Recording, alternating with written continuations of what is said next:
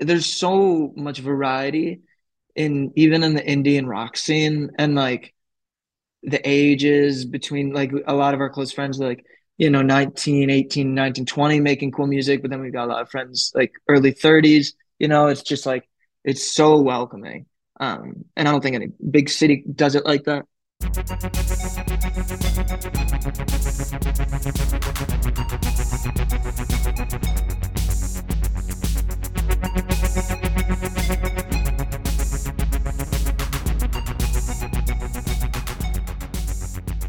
Welcome to episode 60 of One More Tune Conversations on Live Music. I'm your host, Ian Byrne, and today we are joined by Niko Kapetan of the up and coming Chicago based indie rock group Friko, whose debut album, Where We've Been, Where We Go From Here, is out tomorrow, February 16th, on ATO Records, who are home to the likes of some of my favorites King Gizzard, Altin Gun uh, temples, and a whole lot more great artists. So they are in very good company over there.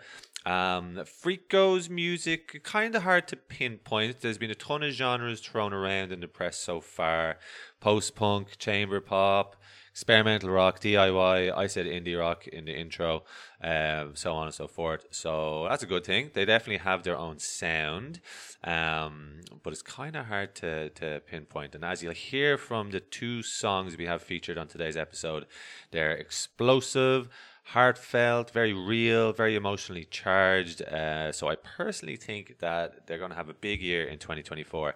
And having talked to Niko, he's a very thoughtful and very nice young man. So here's hoping for good things for him and bandmate Bailey going forward.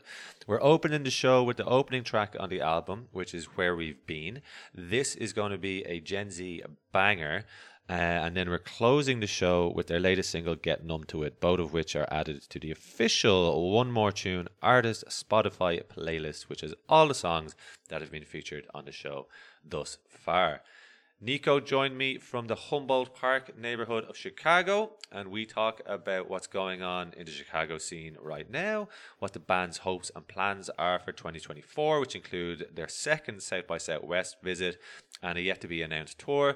So be sure to follow them via the links in the show notes to see if you're going or if they're going to be coming to your city this year. Also, give the podcast a follow. We're at One More Tune Podcast on Instagram, at One More Tune Pod on Twitter, although I'm never on there. And then, of course, please like, follow, subscribe, rate, etc. on whatever platform you listen to your podcasts on. The show is also on Buy Me a Coffee which I've linked to in the show notes too. So if you want to support the show that way, then by all means, please do. Special shout out to Patrick from Pitch Perfect PR for putting this together, and a big thanks to Niko for taking the time to chat. That's it from me. Enjoy the tunes, enjoy the chat, and I will see you next time.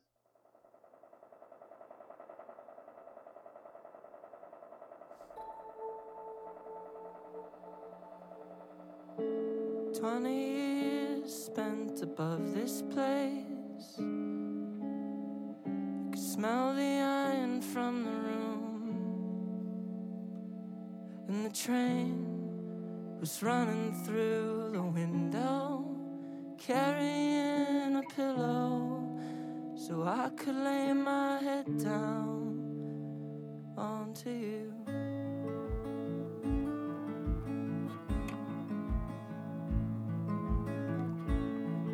Dirty drawers and an awful stench. My stomach made of sticking glue.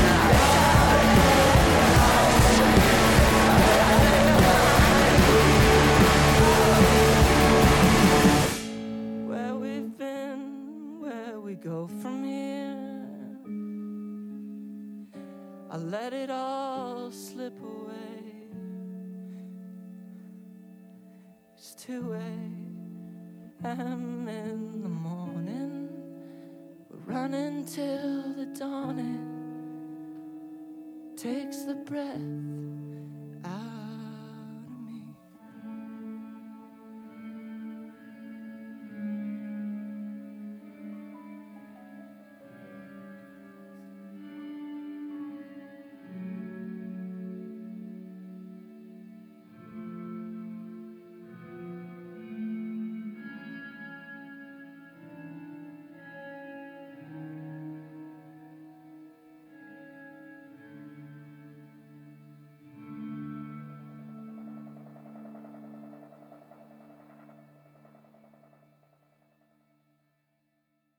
Niko, welcome to one more tune. How are you doing today?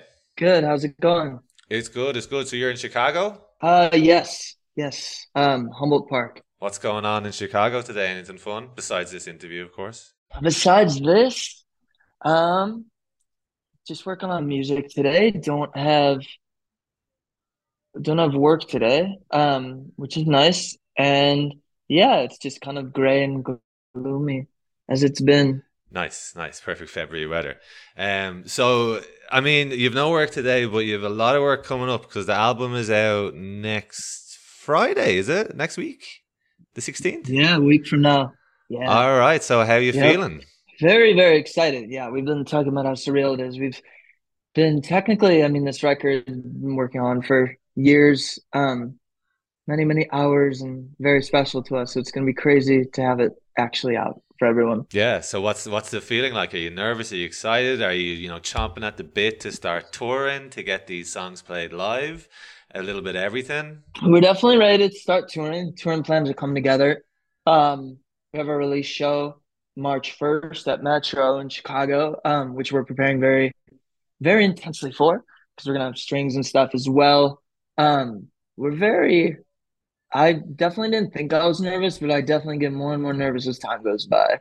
And I, yeah, definitely, yeah, definitely nervous, but excited more than I think. Good, good. And it's actually it's funny you mentioned the strings there because uh, you know when when listening to the album and then so basically I, Patrick sent through the album to me. I listened to it a few times and then I started kind of you know researching, reading recent interviews that you did and just kind of seeing reviews and, and bits and bobs.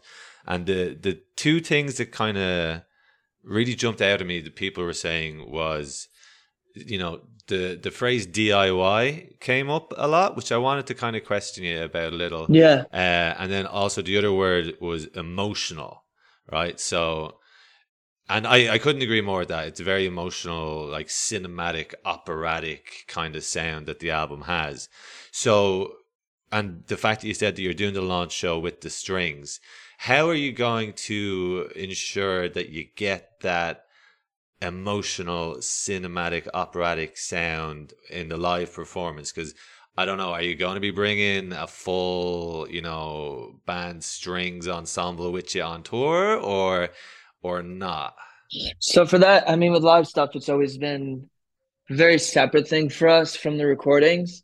Um, I think we take that a lot from like, I don't know, maybe it's like 70s rock bands like The Clash or something, where it's like they had like very well developed albums, but then their live shows were kind of just, um, you know, were banked more off the, you know, DIY, the more punk um aspect of it, like more just energy and just like I've noticed when we just do three piece, it gets through to people more. I think people are able to connect with it more because it's kind of just the songs just at their bare bones. Um, so yeah, we we just are gonna be touring three piece. Um, cause yeah, we I mean Metro is gonna be a different story. We're gonna have fill in the album more because it's a super special show. So we'll just have guests here and there, but for Mm. the most part, we just play them our own way as three piece. I think it's still you know still got that power because we're loud, but it's not as um it's not as you know built out. You know, the guitar and bass have to cover everything. Yeah. So, I, you know, at what stage uh, of your, you know, of your process when you're coming up with these songs, at what stage do you think, um, how are we going to perform these live? Like what? Like at what stage of the process do you think that, or is it just everything is like there's no linear stage of oh, how are we going to perform this live? It's just here's a song, here's what it is, we'll figure it out. Yeah, I mean, we for the most part it'll be kind of pretty soon in it because we're writing the songs like we'd play them live, like we write them as a three piece, just because like you know it's kind of the thing where it's like you know a good song if you're just playing on acoustic guitar, but like if you're like a fleshed out rock band, like you can know a good song if it's good as a three piece, and like um we kind of you know we just to make sure it's ready for live, it depends too. Like statues on this record, I ended up making like kind of a full fledged demo of, and we still have yet to play it live. Metro would be our first time to do it live. Um, so it's kind of yeah all over the place. We kind of know right away if it works. Just us be playing it. I, I guess that's the whole sign of a good song that it can be performed and get its point across, stripped down, right?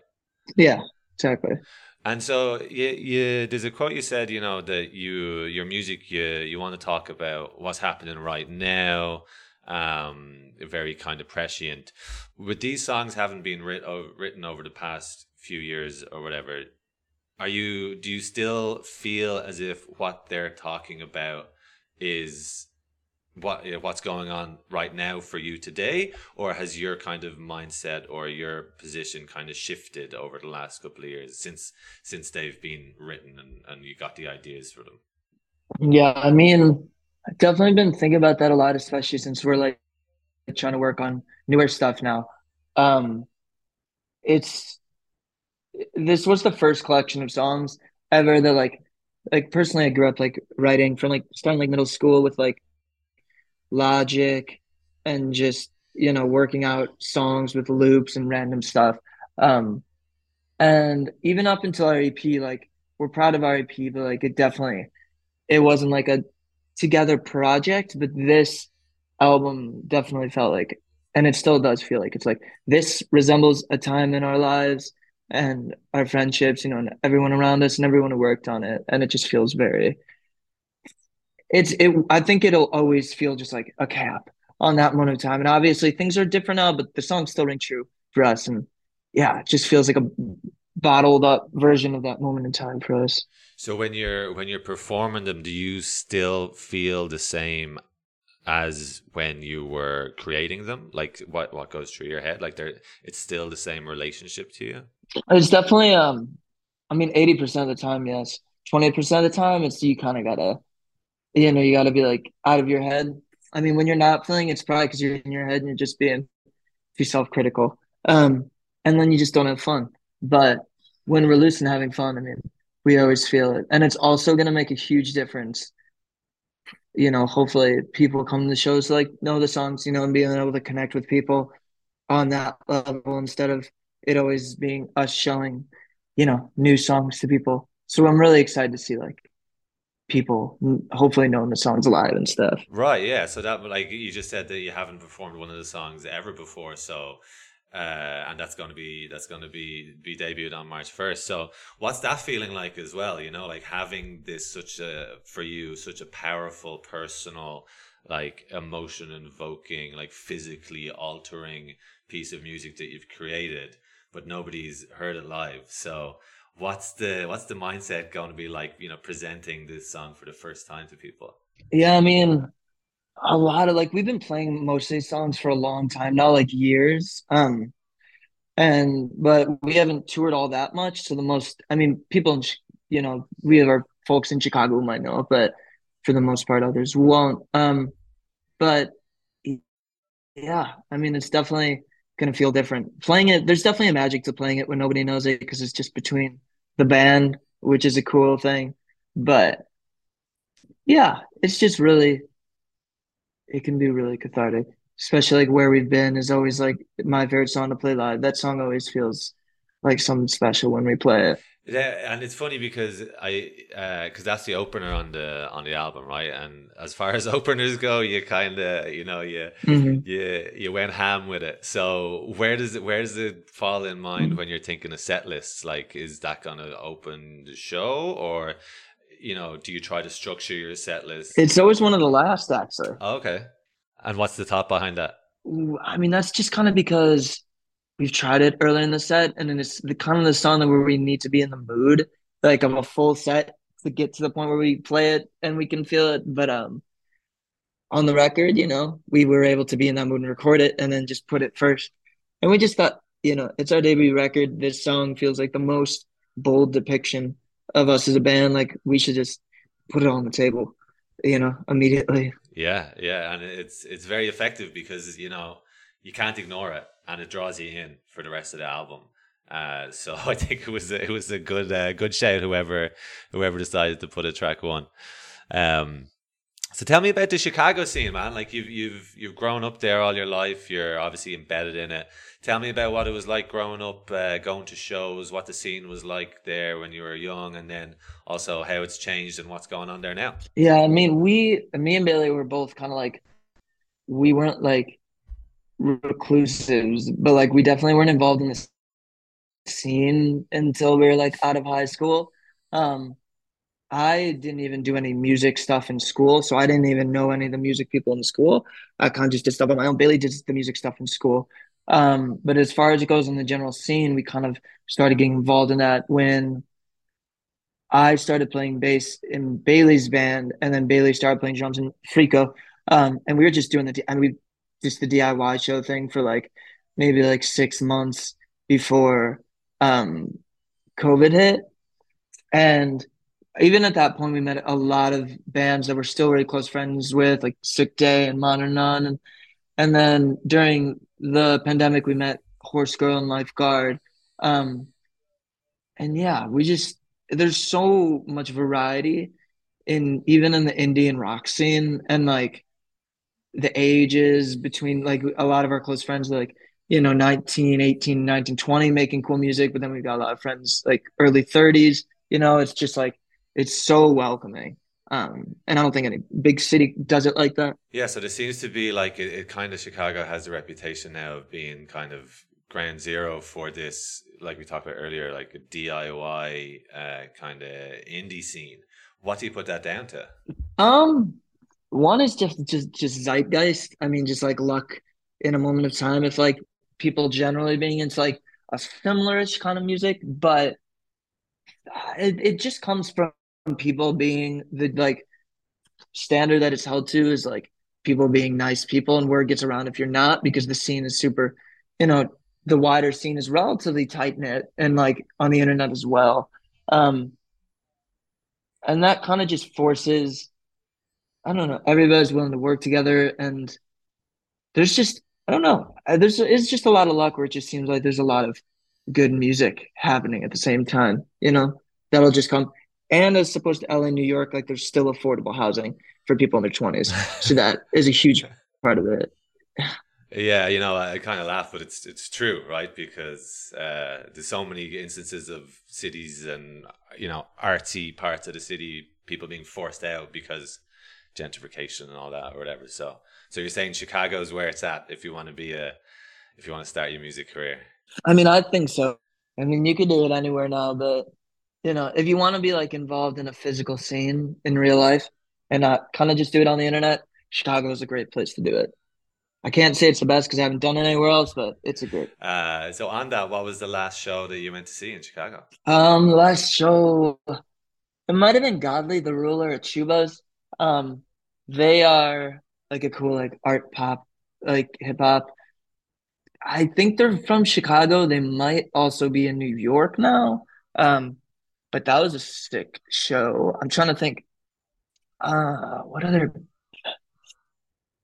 I saw. I don't mean, a bunch of friends bands. Uh, they don't have any music online yet, but yeah. trying to think the last big show. I said Black Country New Road at Thalia was incredible. Loved that. Okay, cool. And what's your typical? You know, it's uh, you're going to a gig. What's the what's the uh, routine? Do you meet up with your buddies beforehand, have a few drinks? Do you like going solo? You know, where on the floor do you like to set up? Like, what's the you know, Niko's going to a gig. Where am I going? What am I doing? What's the what's the scenario? Um, well, we're definitely rolling together, the band. Um, and we kind of I don't know, it's different every night. It's like if we're on tour, it's kind of just trying to recover from like the last two nights and kind of get in the mindset. And I don't know, we like to we'll like do like meditation together and we'll listen to like like just any of those like headspace videos and we'll do the vocal warm up YouTube, this one YouTube video for vocal warm ups. Um, and yeah, we'll maybe order a drink or two if there are drink tickets, but that's more and more rare these days. Um, yeah, spontaneous. So, that, so that, that's when you're performing, right? Yeah, before. What about when you're just going to the show as a fan? You know, like, is there a favorite? Do you like to be front and center? Oh, sorry, I misunderstood. You, it's okay. Yeah. Do you like to be, you know, by the sound booth? Do you like to be off to the side? I mean, yeah, I mean, I feel like the last few shows I've actually been by the sound booth, but that, I mean, like back Black Country New Road, I'm a big fan of. Um, I would have tried and gotten way up there if I was earlier, but it was a sold out show and it was just kind of beat by that point. Um, yeah, if I love a band, like I saw Tortoise recently at Thalia Hall and we went up way up to the front. Um, Chicago Legends. That show was incredible. Um, yeah, we'll go out have a drink. I think we went to a Mexican restaurant before the Black Country New Road show, and then went there. Nice. So it's like it's a, it's an event for you guys. And do you, uh, you know, when you're at these shows as a fan, can you view and listen just as a fan, or are you constantly analyzing as a musician what's going on on stage? You know, uh, you know the lighting, what amps they're using. Can you can you turn off, or are you always kind of on when you're watching shows? Um, there are definitely moments when, like, I'll turn off just because it's like so compelling, but it's definitely a combination. Because if it's like I love something that, you know, say like Tortoise did or Black Country New Road, it's like I'm like, oh, it noted, like whatever that's involving. Um, just trying to take every little thing into account.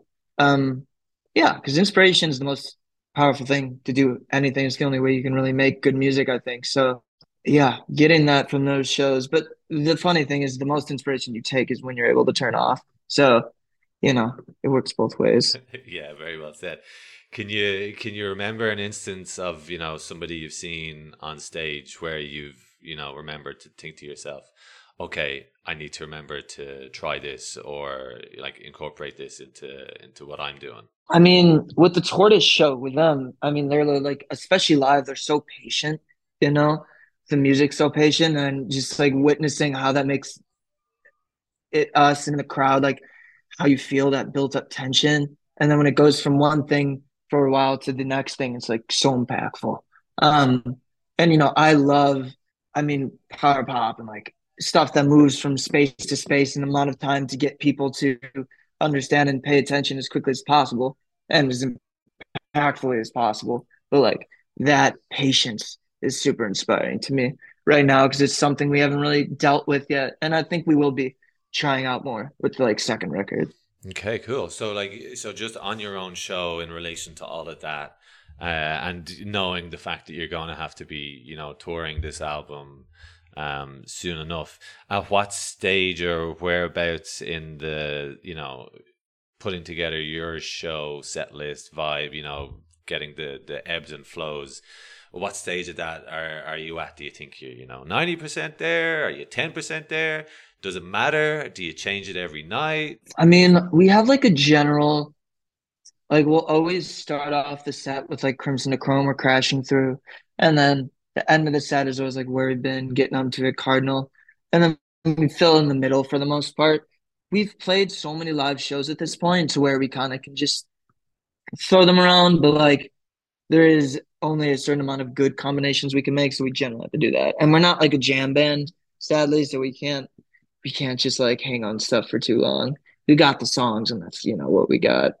I was going. I was going to ask like how how much space or um or leeway do you give yourselves to maybe experiment a little bit or just kind of breathe, but you don't. You just you perform the songs, you have them down pat, and and that's it.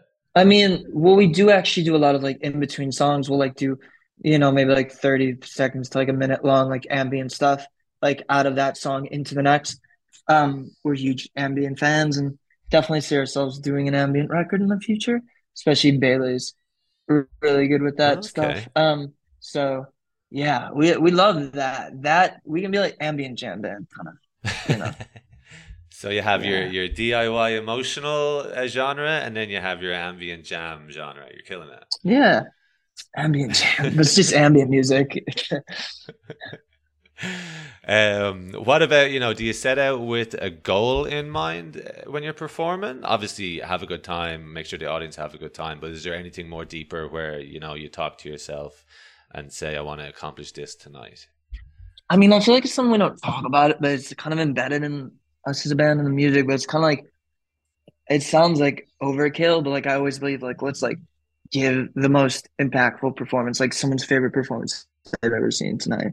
Um, because with the music, we kind of, you know, we feel the power of it when we're playing it, and we just want to get that through. And sometimes that can be a detrimental thing because you're thinking like, oh, I'm not giving the best show someone's ever seen, and then you get sad, and then you get in your head.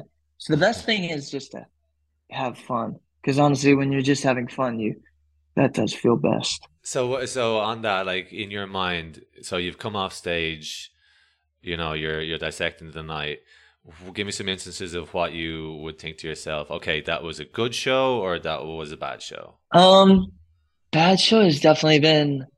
It's just like all internal. I feel like because at this point, like it's not like we ever, we never like you know completely jip a song. We're like, guys, we gotta restart. I mean, we make mistakes, of course, but mistakes is very much a big part of our live show. Like, I accidentally unplug my quarter inches all the time from my guitar, and it's you know, it's I love that part of it. But like sometimes it's honestly the ones that might feel too tight as the ones that kind of feel bad.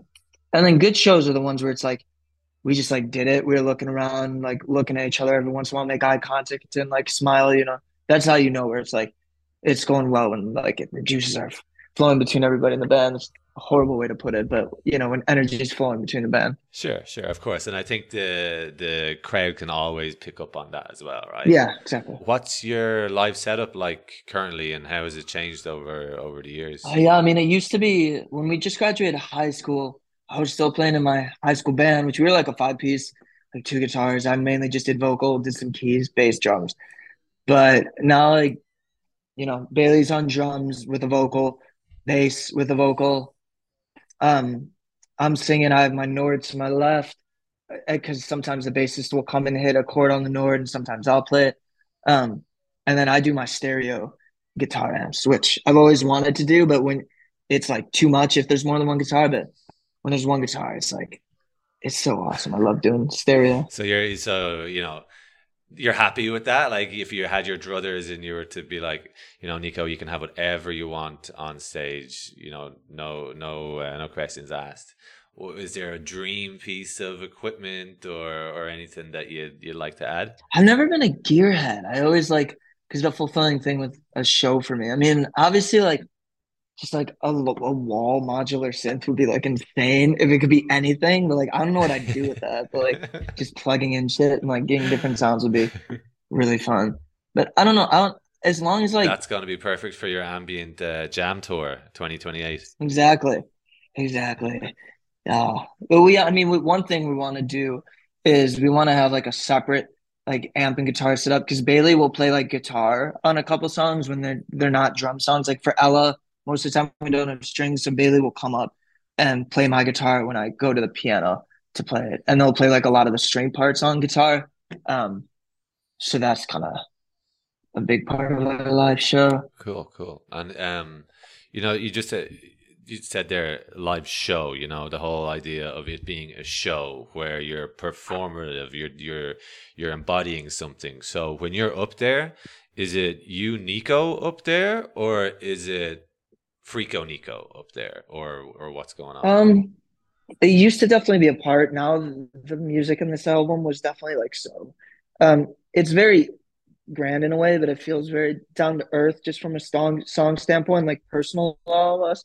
So when we play, we kind of I don't know, whenever we I feel like all of our just personalities on 200% just come out um because there's no character. I mean, I definitely just like like to put on a show of some kind and be entertaining and do some stuff that people might laugh or smile at because I've always enjoyed that growing up when people you know, even if it's really serious music, don't take themselves completely seriously on stage. I think that's cool. And is that uh, is that a muscle that you have to exercise? You know, like the whole banter in between songs thing. Because some some artists hate it, some artists love it. You know, some think it's necessary, some thinks it's take it takes away. So you just said you know you like it a little bit. So is, is that something that you've had to work on, or is just part of your personality naturally? Well, actually, not banter.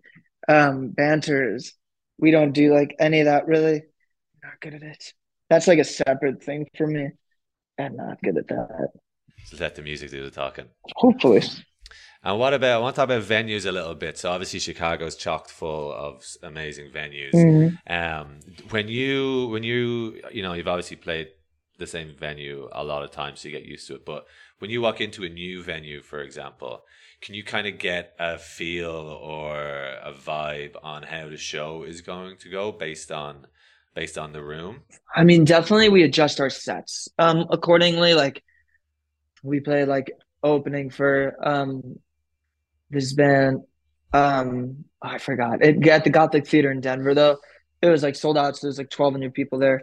We just adjust our set. Like we'll play a lot of the bigger sounding songs, but if we're playing like a 200 person club, you know, we'll play a lot of the more intimate songs. It just kind of affects on how we'll write our set. Gotcha. So the, so the venue will impact how how you uh, how you approach the show. Yeah, definitely. And also if, if it's like, you know, like Cactus Club in Milwaukee, like a hundred person club, like it's gonna we're gonna probably make it feel like a grimier like rock show, you know, like more yeah, loose. And then the bigger ones, I mean they still feel loose, but I don't know. They have a more formal feel to them. Uh, and then, what role does the venue play in the experience? I mean, we played Kung Fu Necktie. I think Kung Fu Necktie is in DC. Um, every from the moment we got there, everybody there was so nice, all the staff and stuff, and the sound person, she was so nice and good at her job. I mean, that can, I mean, especially on tour, like that put us in a good mood. If you have like a mean sound guy or like a person who really doesn't give a shit about you running day of show, like that's definitely makes you feel shitty about yourself. And then, has there been times where that's like impacted your performance? You know, you've had a bad interaction with somebody, and it just you, impacts your performance, or you can separate. I mean, yeah, definitely. I mean, we played a one fest, and I won't say which, but I mean, our power, the power for the monitors and the bass amp kept going out, and so that was like, that was like the biggest buzzkill. Because when it's something completely out of control, just venue related, it's like, oh man, like this is just sad. Uh, do you like touring? Definitely. I mean, it has all those ups and downs, but I was discussing this with a friend recently. It's like, no matter what, no matter what we do, even if it's what we love, we're still gonna have, there's still gonna be suffering to it and like downs and stuff, but there is a deep sense of Mm. fulfillment I get from touring. You know, it just feels like doing something with pur purpose, even when there's those deep lows that even are some of the lowest lows I've ever felt. Like it's still, there's a purpose to it. Yeah, for sure. Yeah, good attitude. Um, so walk me through like what's the average day on on tour looking like from the point where okay you get into the venue, load in. Uh, what what does it look like for you? Do you like to get out in whatever city you are? Any superstitions that you need to do? Any food that you that you need to eat? Anything like that? Just an average day on tour. Um, well, we tried the last tour. We did a horrible job of this, but we, I mean, we we try to be relatively healthy. We're gonna start getting the practice with longer form touring of, you know, get getting a couple big coolers, um, and buying stuff from like Walmart and stuff, and you know, filling that in the coolers, getting like a a pressure cooker, um, and yeah, cooking rice and ramen and those instead of going out and then just having veggies to kind of get that nutrition. But there's, yeah, I mean, we kind of haven't done enough touring to get into a real repetition of it. But, you know, we all drive, we all make sure we do equal time driving. So it's good. It's all fair. And so, okay, so the show's finished. Um, come off stage, you know, because you've talked about beforehand, where you know you have your huddle and you take your deep breaths or you do your warm ups or whatever. But talk to me about the, um, you know, the 10, 15, 20 minutes after you get off stage. What are you, what are you feeling? Do you, do you take time by yourselves? Do you, you know, go straight to get a drink? What's the, what's the deal? Um, I mean, it definitely depends on the show. If they're like people we knew they would definitely say hi. It was a bad show, definitely probably hide out in the green room for a second. But well, I mean, for the most part, we're at the point still though where, I mean, we're just heading to the merch table after the show, and if someone isn't heading to the merch table, we're tired just tearing down our stuff because we're there's a band after us. So it's really like, you know, just more back to work after the show ends. Gotcha, gotcha. So uh, you you know you mentioned there the whole support slot thing. Uh, so you're signed to ATO now, who have some amazing artists. Um, is what's has there been any mumblings, or have you maybe you know your Friko would support these guys if the, if there's a chance? Like, is there any uh, anything like that lined up that, or anybody, any of your label mates who who you'd uh, you'd love to hop on tour with? No label mates, but I mean, you know, we might see in the future recently like vaguely um connected with Chicano Batman and um which I think could work. King Gizzard would be really fun. Um yeah, I mean I there hasn't been anything touring specifically with label mates, but we're open to it, you know. Nice, nice. And you're going back to South by Southwest this year, right? Second time there? Yes. Yes. So, so what's the what's the difference going to be? You know, obviously, first time is first time, but now that you've done it, you've done the circuit there already. You know the lay of the land. What are you going to do differently, if anything, this time? Well, I mean, last time we went, it was the start of a month long tour, and we'd never done a tour that long before, and we kind of just like we had a lot of fun, and after that, we had to like head to the mountains for shows, and we just felt horrible for a couple weeks afterwards. Um, but this time, it's looking like we're just playing like six shows in six days of South by, and then heading home so, I mean, we might just lean into the hecticness and just, you know, have a party week. I mean, because there'll be people, a bunch of musicians we know down there, and it'll just be a really fun time. I think stay with friends and stuff. We might be staying in a ten person house with sixteen people with other bands, so it should be a blast. Nice, nice. And is that an environment that you find inspirational? Like, are are, the, are they the are they the the times and the arenas that you get your inspiration, or are you more of a um, you know quieter by yourself type of uh, um, you know need a quieter area to to focus on, or is it a bit of everything? Yeah, I mean, I've definitely learned from like I in Chicago. I live in a first four person house right now with Bailey, Jack, who engineered the record, and my partner Stas, and like I don't really have my own room. And my little my room was like eight by eleven feet, so we just made like a game room kind of, and I just sleep with my partner. So I kind of realized like I don't really need much of that space, so I don't, you know, I don't mind not um not having that space at all. So I think it should be fun. I've never done some like 16 people in the house before though, so it should be fun. So we'll see. There might be some uh, some new material for the for the next album coming out of out of that. I hope so. And you said that you're kind of you're in that mindset now currently. Of, I know like the first album hasn't come out yet, but you're already in the mindset of you know obviously always creating music and, and coming up with what's next. You've also said that you don't want to be eclectic musically. You know, you want to uh, get your sound and and stick to it. So, is that easier for you do you think to to try and like stay in this kind of sound? Um or is it harder uh to to keep a sound rather than just kind of being more broad? I definitely i mean growing up just like i never was able to write enough songs similar enough to like put in a project and it makes sense. This is like the first time where like all these songs you know we made them and they made sense together mostly because we became like a band band and like we recorded as a band like live um bass tracking and you know live bassist tracking and layering on top of that. Um i i think with that i kind of like i don't ever want to just be like one thing um and we don't want to of course but like in the way that like talking heads are kind of just like you know all their songs can sound very different but it's like a very particular feeling and like juxtaposition of sounds to where it's like you know it, it's completely distinguishable it's that band so getting more into that realm even like production on the next record too like just more like we do things in a very exact purposeful way even but of course you still want those differences And then so with this with the the this record coming out, obviously you know you've got a lot of press already about it, and there seems to be a decent bit of hype. So what are you thinking for the rest of of this year? With you know, uh, are you going to try and do as much touring as possible? Um, are you going to try and get outside the states at all? Yeah, I mean, all of the above. We're planning on doing a lot of touring. Um, planning on going to Europe at the end of the year. Um, once it might be easier with more support and people knowing about it since the, the costs are so much. Um, but yeah, a lot of touring and trying to get songs written for a second record. That's going to kind of be the goal. Cool. And you said before the you, you your dream or you know you, touring wise, you want to play Berlin and Manamatsu in Japan.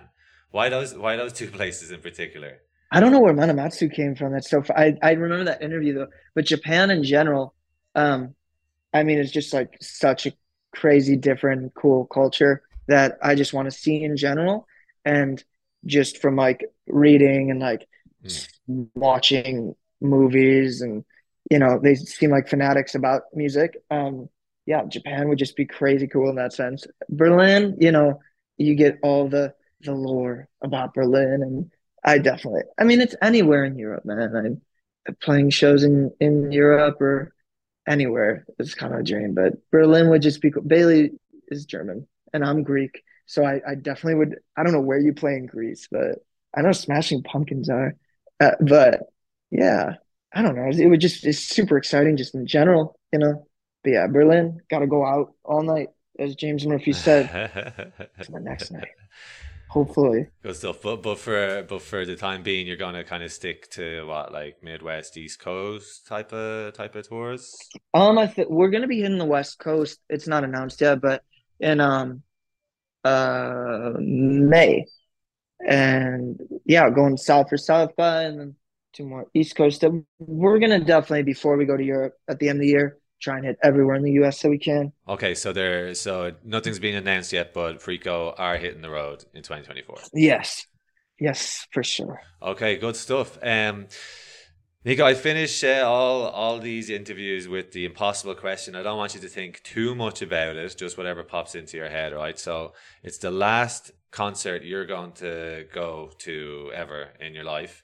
Who's the main, the two supports, and what is the venue that we're watching this in? Oh, crazy! Main two supports. Um, does it have to be a live musicians, or it can be anybody?